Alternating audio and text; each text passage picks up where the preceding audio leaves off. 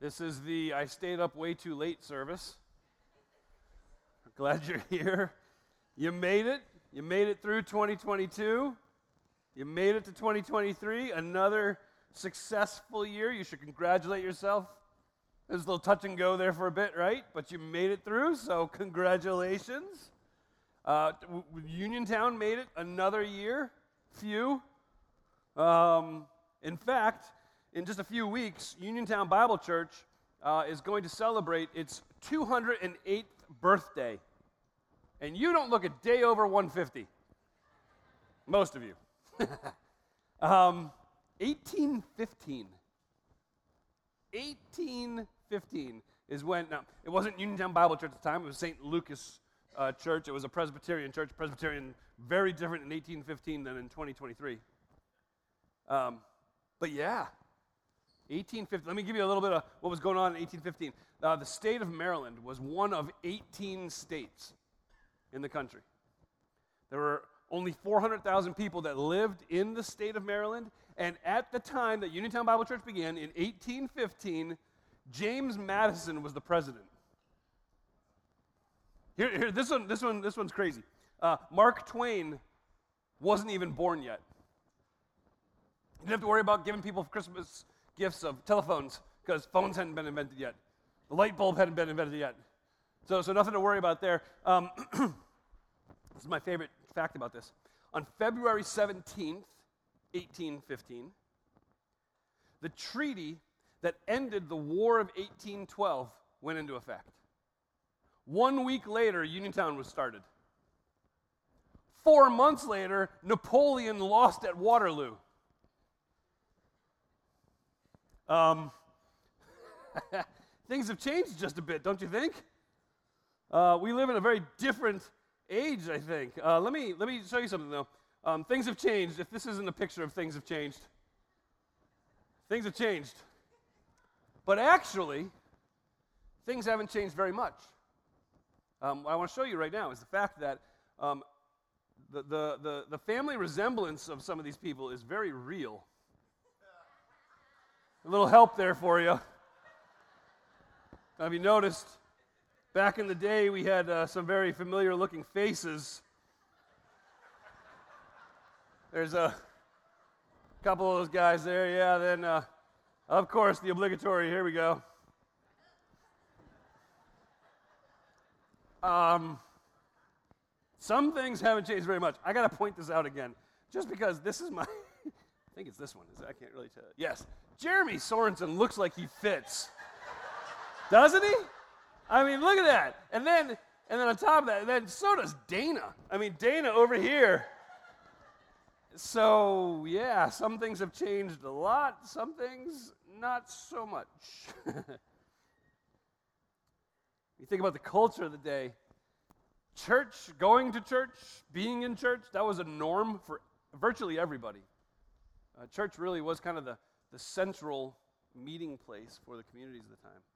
Uh, in fact, in 1815, when we uh, began, um, people were beginning to uh, attend church to make the most of this incredibly modern innovation that wasn't yet 30 years old called Sunday school.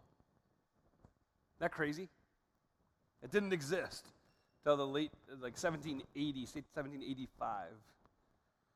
Uh, in 1815, the revivals were starting to break out. Churches were experiencing huge growth that was leading up to the Second Great Awakening. If you study the Second Great Awakening, what you'll find is, is men such as uh, Charles Finney, Adoniram Judson, Francis Asbury, Lyman Beecher were all prominent characters in this great revival, the second great awakening that was happening in the United States of America. And it created this hunger for God and this pursuit of God that the country hadn't really seen up to this point, even in the first great awakening. This one was further developed. And, and in 1830, a few years later, this guy named Alexis de Tocqueville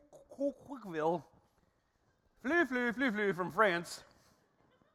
I tried. First service, I really got it bad. That one I almost got. But when he came back from the United States, he made this observation about what he saw in the United States. It says this There is no country in the world in which the Christian religion retains a greater influence over the souls of men.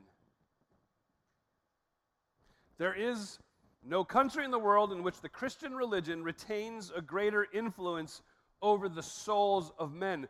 Things might be a little different today. What do you think? Our culture, our country is anything but God centered. And unfortunately, many popular churches aren't God centered either. They're more focused on numbers than they are about knowing Him. God, Jesus, the Holy Spirit, Bible, church, those, those have become buzzwords or pawns in this very culturally significant yet insignificant power struggle among people, not to mention, not the least of which is politicians. You look at our culture today, and it certainly seems like the darkness is what ends up getting um, celebrated. Dignity, human dignity, has become optional. The way we treat the unborn, the way we treat those who might have a different ethnic heritage than we have, human dignity is almost non existent today. And, and here's, here's the hard news for you. In a cultural upheaval that we've experienced, and I'm not even talking the 208 years since Uniontown began, even in the last 20 years, this cultural upheaval, Christians start losing their minds over the shift that they're seeing in the culture. And what they end up losing in that process is listen to these things, see if they sound familiar. They lose their love, joy, peace, patience, kindness, goodness, faithfulness, gentleness, and self control. Those are things we can't lose. So let me ask you a question. In 2023, how do you hold on to your wits? How do you maintain joy and peace and contentment when you look at the, the world, the culture around us, and it is just disintegrating?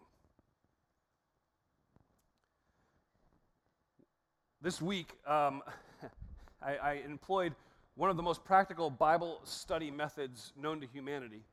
And it was literally sitting at my kitchen table with my Bible, going like this. Oh, that one's got a lot of notes on it. And where I landed was Psalm 73 of all places. So take your Bibles and go to Psalm 73. I spent hours in Psalm 73 this week just reading it, trying to take it apart, trying to see what I could find there. And, and I want to share some things with you that I noticed out of Psalm 73. And if you have your Bible, I want to encourage you to go there. If you don't have a Bible, get out your phone or your iPad and go to YouVersion and go to Psalm 73 because what I need to make sure you understand is every time I stand up here, the most important thing that comes out of my mouth is not my opinion, it is not my words, it is what the Word says. This is the Word of God, and I want you to leave here knowing that. Psalm 73. Psalm 73, we learned something really important about Psalm 73 even before we get to verse 1. In your Bible, if you look underneath Psalm 73, I've got a little title there that says, God's, I can't read it because I need my glasses, God's ways are vindicated. And underneath it, in, in italics, it says, a psalm of who? Okay, three of you are awake. Awesome. Happy New Year! a psalm of who? There we go, Asaph. Who in the world is Asaph? Asaph is a contemporary of David. He is the chief musician of Israel. That means he is the one responsible to lead the music during all of the national holidays that would happen in Israel. He was the one responsible to lead the music in, in regular worship in the temple. He is known as a seer or a prophet. He wrote a dozen psalms. That doesn't seem like a lot, does it? Like, ooh, dozen psalms. How many psalms did you write? Cool. It's a lot, all right? Dude wrote scripture. And he was a leader of worship for the Israelites. And he begins his psalm with something that I think we've heard before. Psalm 73, verse 1. It says this God is indeed good to Israel, to the pure in heart. We're going to stop right there. You've heard that before, right? God, indeed, God is good to those who are pure in heart. And the harp starts playing, and everybody's like, oh, right? Because that's the church message, man. The church, the way church service is supposed to work. You come in, you get your coffee, you sit, you say hello to a couple people so you don't appear rude, you stare at the back of somebody's head, you sing a couple songs, two you might know, two you may not know. The dude gets up and starts to preach and says, God's awesome, and everybody says, Amen, whoa, and we all go home. You wish I preached that short.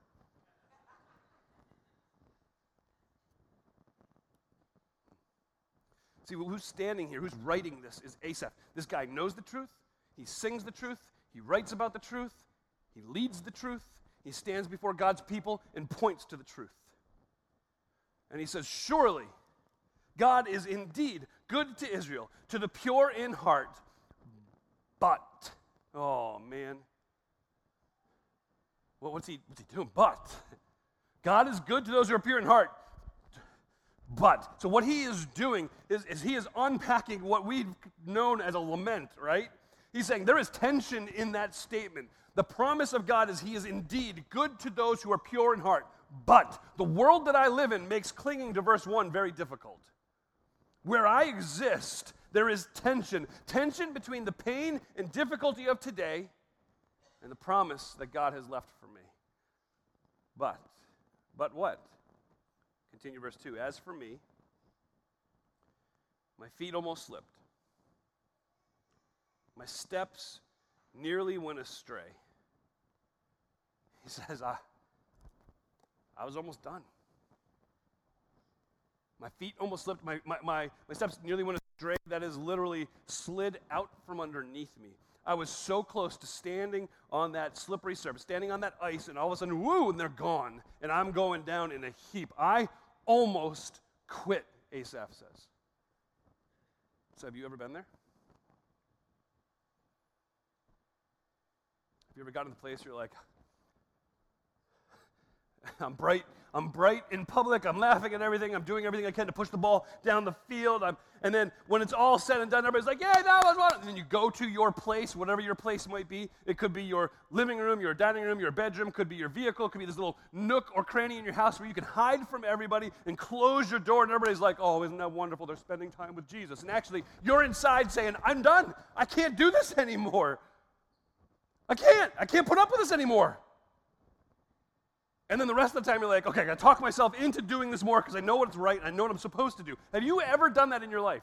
Maybe that's with your family, maybe that's with your work, maybe that's with your church. I don't know. But have you ever gotten to that place where it's like, oh, I don't know if I can do this anymore? Asaph is there. And he's the guy that stands on the stage every week.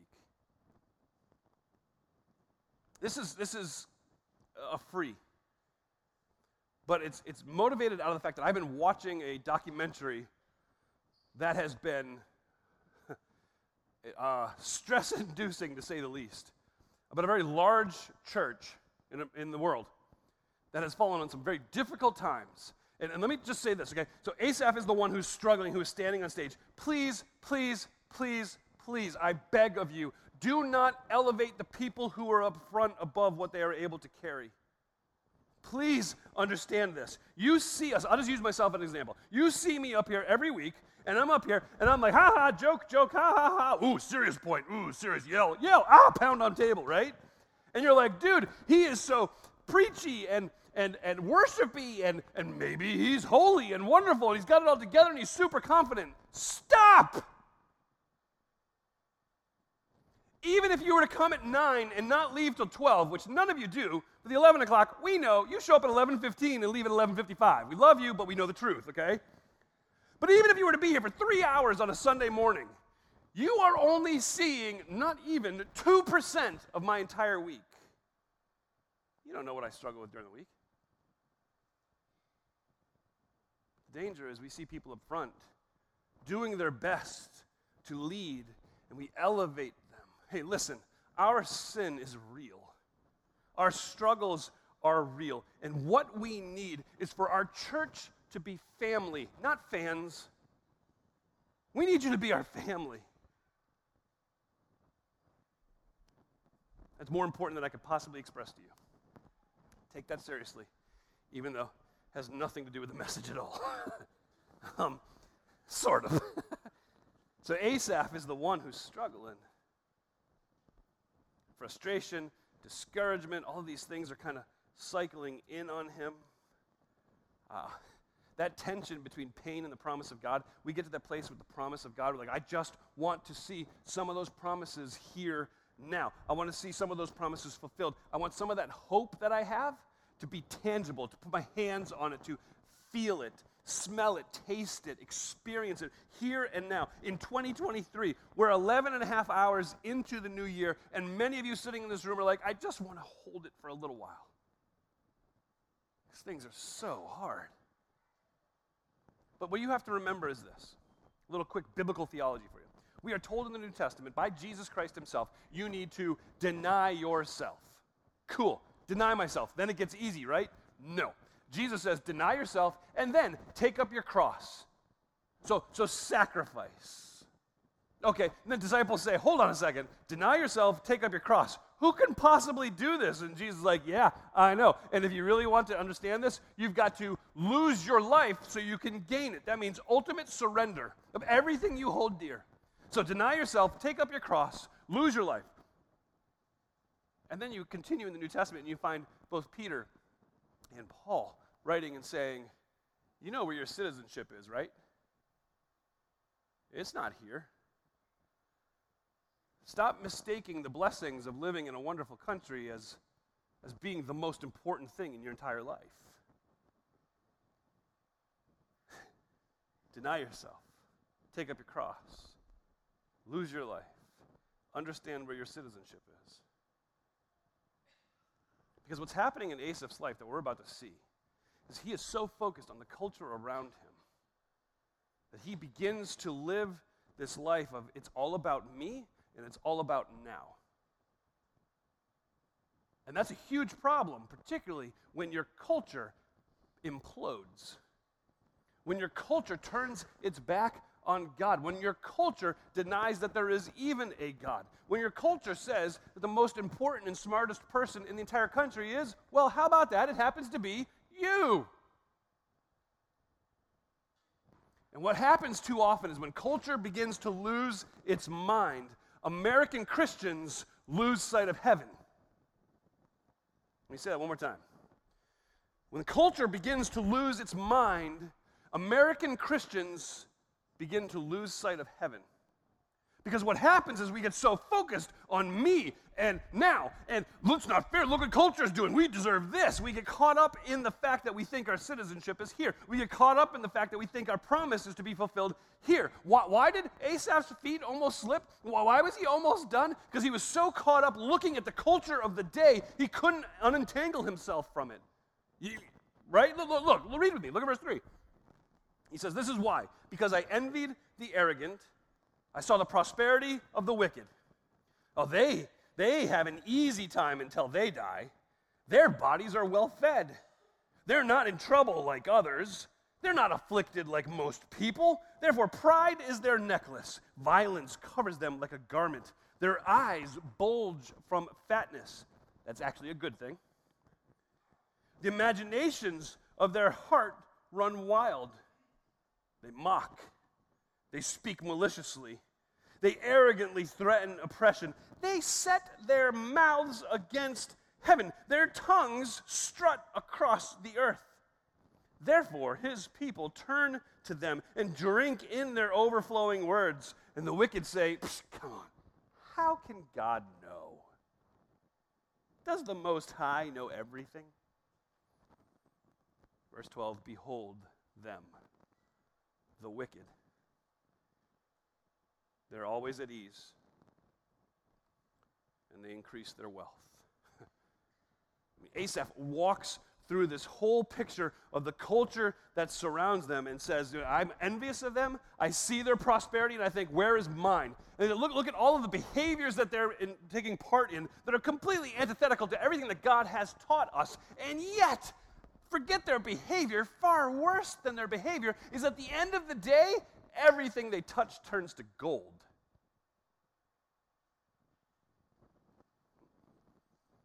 And Asaph gets ticked. I, I, look at the entertainers, I look at the politicians, I look at the world and the culture at large. I, I look at all these people who proclaim a hatred for God. I look at all these people who dismiss God. There is no truth anywhere. They're removing truth from everywhere, everyone, everything. There is no justice.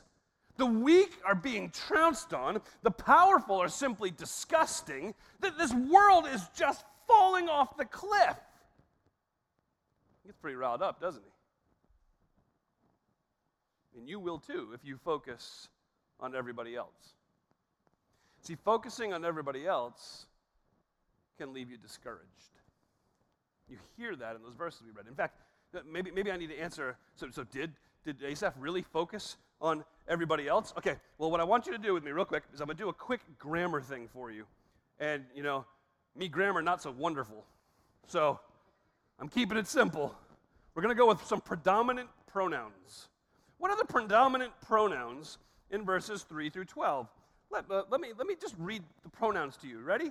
You follow along if you like. They, they, their, they, they, their, their, their, they, they, they, their, them, their, them, they, they, their. Where's Asaph looking? Everybody else. How do we lose our footing? We become a, we become a people who are so focused on them that we become incredibly discouraged. And then we get to the place where, like, I'm just done. Asaph, Asaph says, I'm done. Look at verse 13. I'm done. Did, did I? Did I purify my heart and wash my hands in innocence for nothing? I'm afflicted all day long, and I'm punished every morning. If I had decided to say these things aloud, I would have betrayed your people. And when I tried to understand all of this, it seemed hopeless. It doesn't make a difference what I do. Whatever I do, it's completely in vain. It's useless. It's a waste of time if this is how it goes. And that's how his feet are slipping. That's how he's losing his, his footing. Uh, the, the, the idea of I'm afflicted all day long and punished every morning is the picture of the guy who's walking through his day and he is just being beaten and pummeled throughout the day. He's like, I just got to make it to bed. If I could just make it to bed. And he gets to bed and he lays down and he finally gets the, the, the, the, tape that's playing in his head to stop playing. He stops hearing all the conversations that have gone poorly. He stops thinking about all the things that are wrong with the world. He finally drifts off to sleep. And he wakes up in the morning and he goes to get out of bed and he's like, oh, my back. Every morning, all I do is wake up to another pain. Is this worth it? He says it felt hopeless. Do you know why it felt hopeless? Because he wasn't just focusing on everybody else. Now, he was focusing on himself. And when you focus on yourself, it can leave you incredibly disappointed. Man, Look at them. Look at everything they have. Look at me. Look what I have. New pains every morning. I hurt myself sleeping again. This is crazy. This is, this is, this is ridiculous. What, oh, I do all of these good things. I wash my hands. I stay innocent. I stay pure. I stay away from the things that God has called sin. For what? For what? Where, where, where's my chocolate cake coming down from the sky to reward me? right? I'm doing all these things and I'm getting nothing in return. So why should I give? Why should I go? Why should I speak up? Why should I care for other people when nobody's taking care of me? When you focus on yourself, it's going to leave you disappointed. He, you, did he focus on himself? Let's do the pronoun thing again. Verse 13. Ready? I, my, my, I, I, I, I, I, me.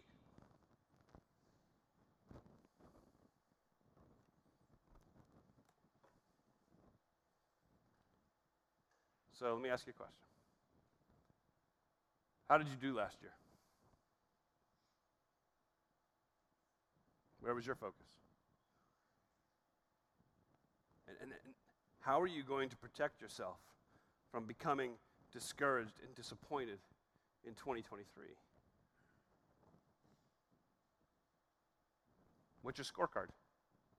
How do you score? I mean, it can't be by looking at the culture and seeing cultural advancements, because that's never going to happen. It can't be looking at your own self and think that you're getting everything you deserve, because quite honestly, our hearts are so quick to produce more idols that when we get the last idol, we're like, oh, this is great. Where's the next one? Kind of like moms and dads, you might have experienced Christmas morning. This is great. I'll play with it for five minutes. I want more toys. Our hearts do that. Listen, a lot has changed since Uniontown began in 1815. But something that hasn't changed is our God. Something that hasn't changed is our God's promise, our God's faithfulness, and our God's mercy. So, in the middle of discouragement, in the middle of disappointment, as you're teetering on the edge of losing your footing, you can see it start to go. Do what Asaph did. And stop looking at everybody else. Stop looking at yourself and instead look at him. Verse 17. I'll start in 16. When I tried to understand all of this, it seemed hopeless until until I entered God's sanctuary. And then I understood their destiny. It's not about focusing on everybody else. It's not about focusing on yourself. It is about focusing on God. And when you focus on God, it will bring eternal perspective. And man, we need an eternal perspective on this culture. We need an eternal perspective on ourselves, or else we are going to lose our footing. L- listen, let's, let's, let's, again, verse 16, I'll read the rest of the chapter. It says, When I tried to understand all of this, it seemed hopeless until I entered God's sanctuary. Then I understood their destiny. Now, indeed, you put them in slippery places, you make them fall into ruin. Suddenly they become a desolation. They come to an end, swept away by terrors, like one waking from a dream, Lord. When arising, you will despise their image. When I became embittered and my innermost being was wounded, I was stupid and didn't understand. I was an unthinking animal toward you. Yet I'm always with you. You hold my right hand. You guide me with your counsel and afterward you will take me up to glory. Who do I have in heaven but you? I desire nothing on earth but you. My flesh and my heart may fail, but God is the strength of my heart, my portion forever. Those far from you will certainly perish. You destroy all who are unfaithful to you. But as for me, God's presence is my good. I have made the Lord God my refuge, so I can tell about all you do. When your focus switches to God, it gives you an eternal perspective. Okay, just to close the loop, did his focus really slip to God? Let's go back to the pronoun game, verse 18. You, you, Lord, you, you, you, you, your, you, you, you, God. You, you, God, Lord God, you. It's not a subtle shift, folks. They, they, they, there, them, them, them, there, they, they, they, they, I, I, I, me, me, me, me, me, me, me, me, me, I, I, I, changed to you. What happens when you change that perspective to you? When you focus on God, it will show you, God will show you who you really are. Look at verse 21. When I became embittered and my innermost being was wounded, I was stupid and it didn't understand. I was an unthinking animal towards you. I love the honesty of Asaph in that moment, right? He's like, I was such a fool. I'm a moron. And, and, and God is loving and gracious and merciful. And so he's in heaven listening to our prayers. We're like, God, I'm so dumb. He's like, Yeah, you are. You are. I love you, but you are. Who do you think you are, son? That you can look around at what's happening in the culture and go, oh, I get it. Boom, boom, boom, boom, bam. There's the full picture. I get it. You can't do that. You're not God. You're never going to figure him out. He, he has the whole picture when we can barely get a sliver of it. When you focus on God, it reminds you of who you really are. When you focus on God, it reminds you of who He really is. Look at verse 23. I love these verses. God, I'm always with you. You hold me by my right hand. You guide me with your counsel, and afterward, you are the one that's going to take me up to glory. Who do I have in heaven but you? And I desire nothing on earth but you. My flesh, my heart may fail, but God is the strength of my heart, my portion forever. Why am I looking anyplace else? I've got Him. Everything I could possibly need. This is not insignificant. This, this beautiful phrasing at the end of verse 23 You hold my right hand. You hold my right hand. Folks, it's really important to see who the active agent is in that phrase. It's not you hanging on for dear life to God, like, I can't let go. You're swinging like all the movies show you. Uh, he's got you. He's holding your right hand. Let me picture, okay? Many of you have had small children, okay? You got one child, one child. Okay, now, it gets a little tricky when that third kid comes. That third kid, you're like, I'm not abusing him, I'm just trying to keep him in the lane. So you're walking along and you're doing all these things, and it's wonderful. Now, if the three year old is the one holding your hand, and you walk out to your car and you're like, oh, boom, kid's gone. You, there's no chance. I mean, we, we, we may have to call some professional help to fix what's about to happen. But if you're holding their hand, they ain't going nowhere. God, look what I have with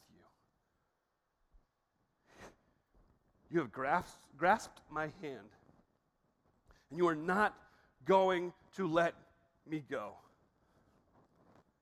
Not only will it show you who you really are and who he really is, but it'll also show you where this is really going. Verse 27 For behold, those far from you will certainly perish. You destroy all who are unfaithful to you. I, I suppose that you could read that verse and find encouragement in it because it's a picture that in the end, God wins. There's no enemy that can stand against him. Sin will be destroyed and God will get the glory. However, I don't think that's what this verse is focusing on. I think what the psalmist is saying is I had to remember those people are doing all those things, but those people who are far from you, they're certainly going to perish one day. What it serves as is a reminder to you, to me, to all of us who are children of God, who have been called through the blood and work of Jesus Christ to be His children, that, that your job, your calling, isn't to win an argument. Your job, your calling isn't to stand in judgment over the culture outside these doors. Your job, your calling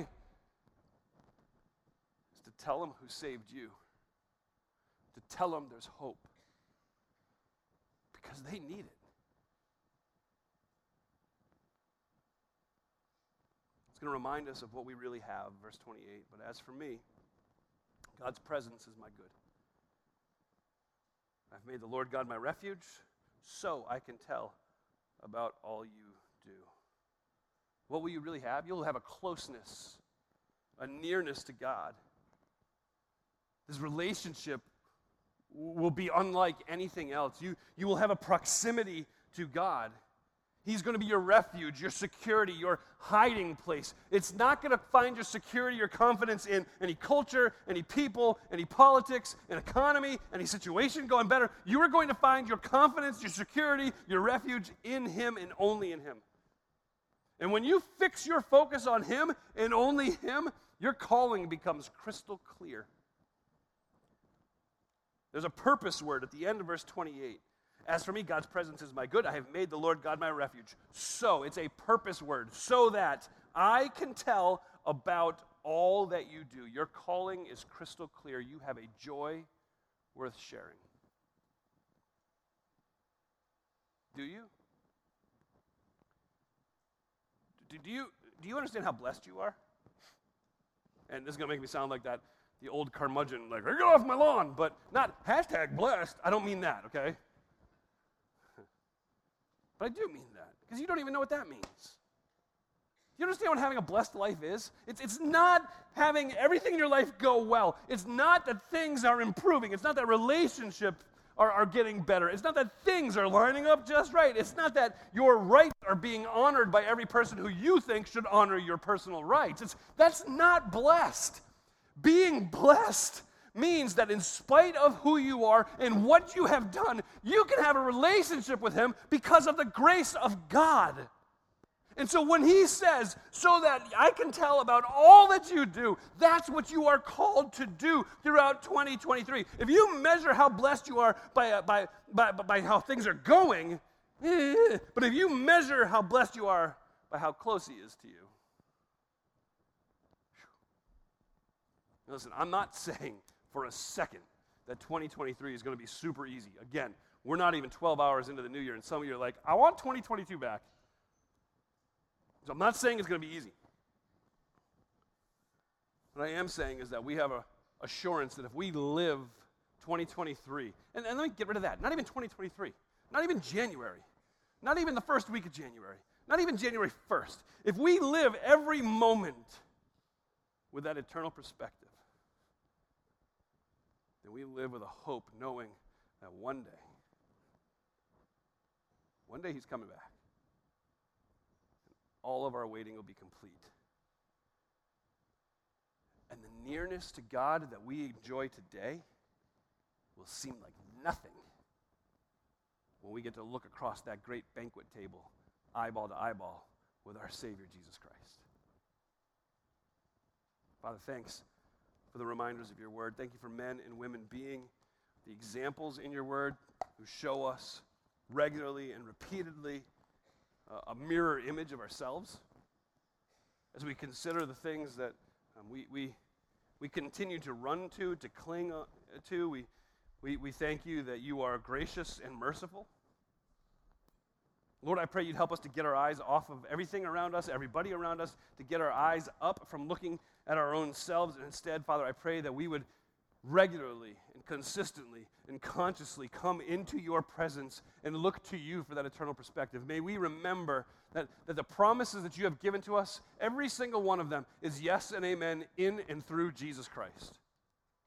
Ah, and Lord, that, that great promise that someday we are going to meet you. We're going to spend all of eternity with you. We're going to celebrate you and worship you and laugh.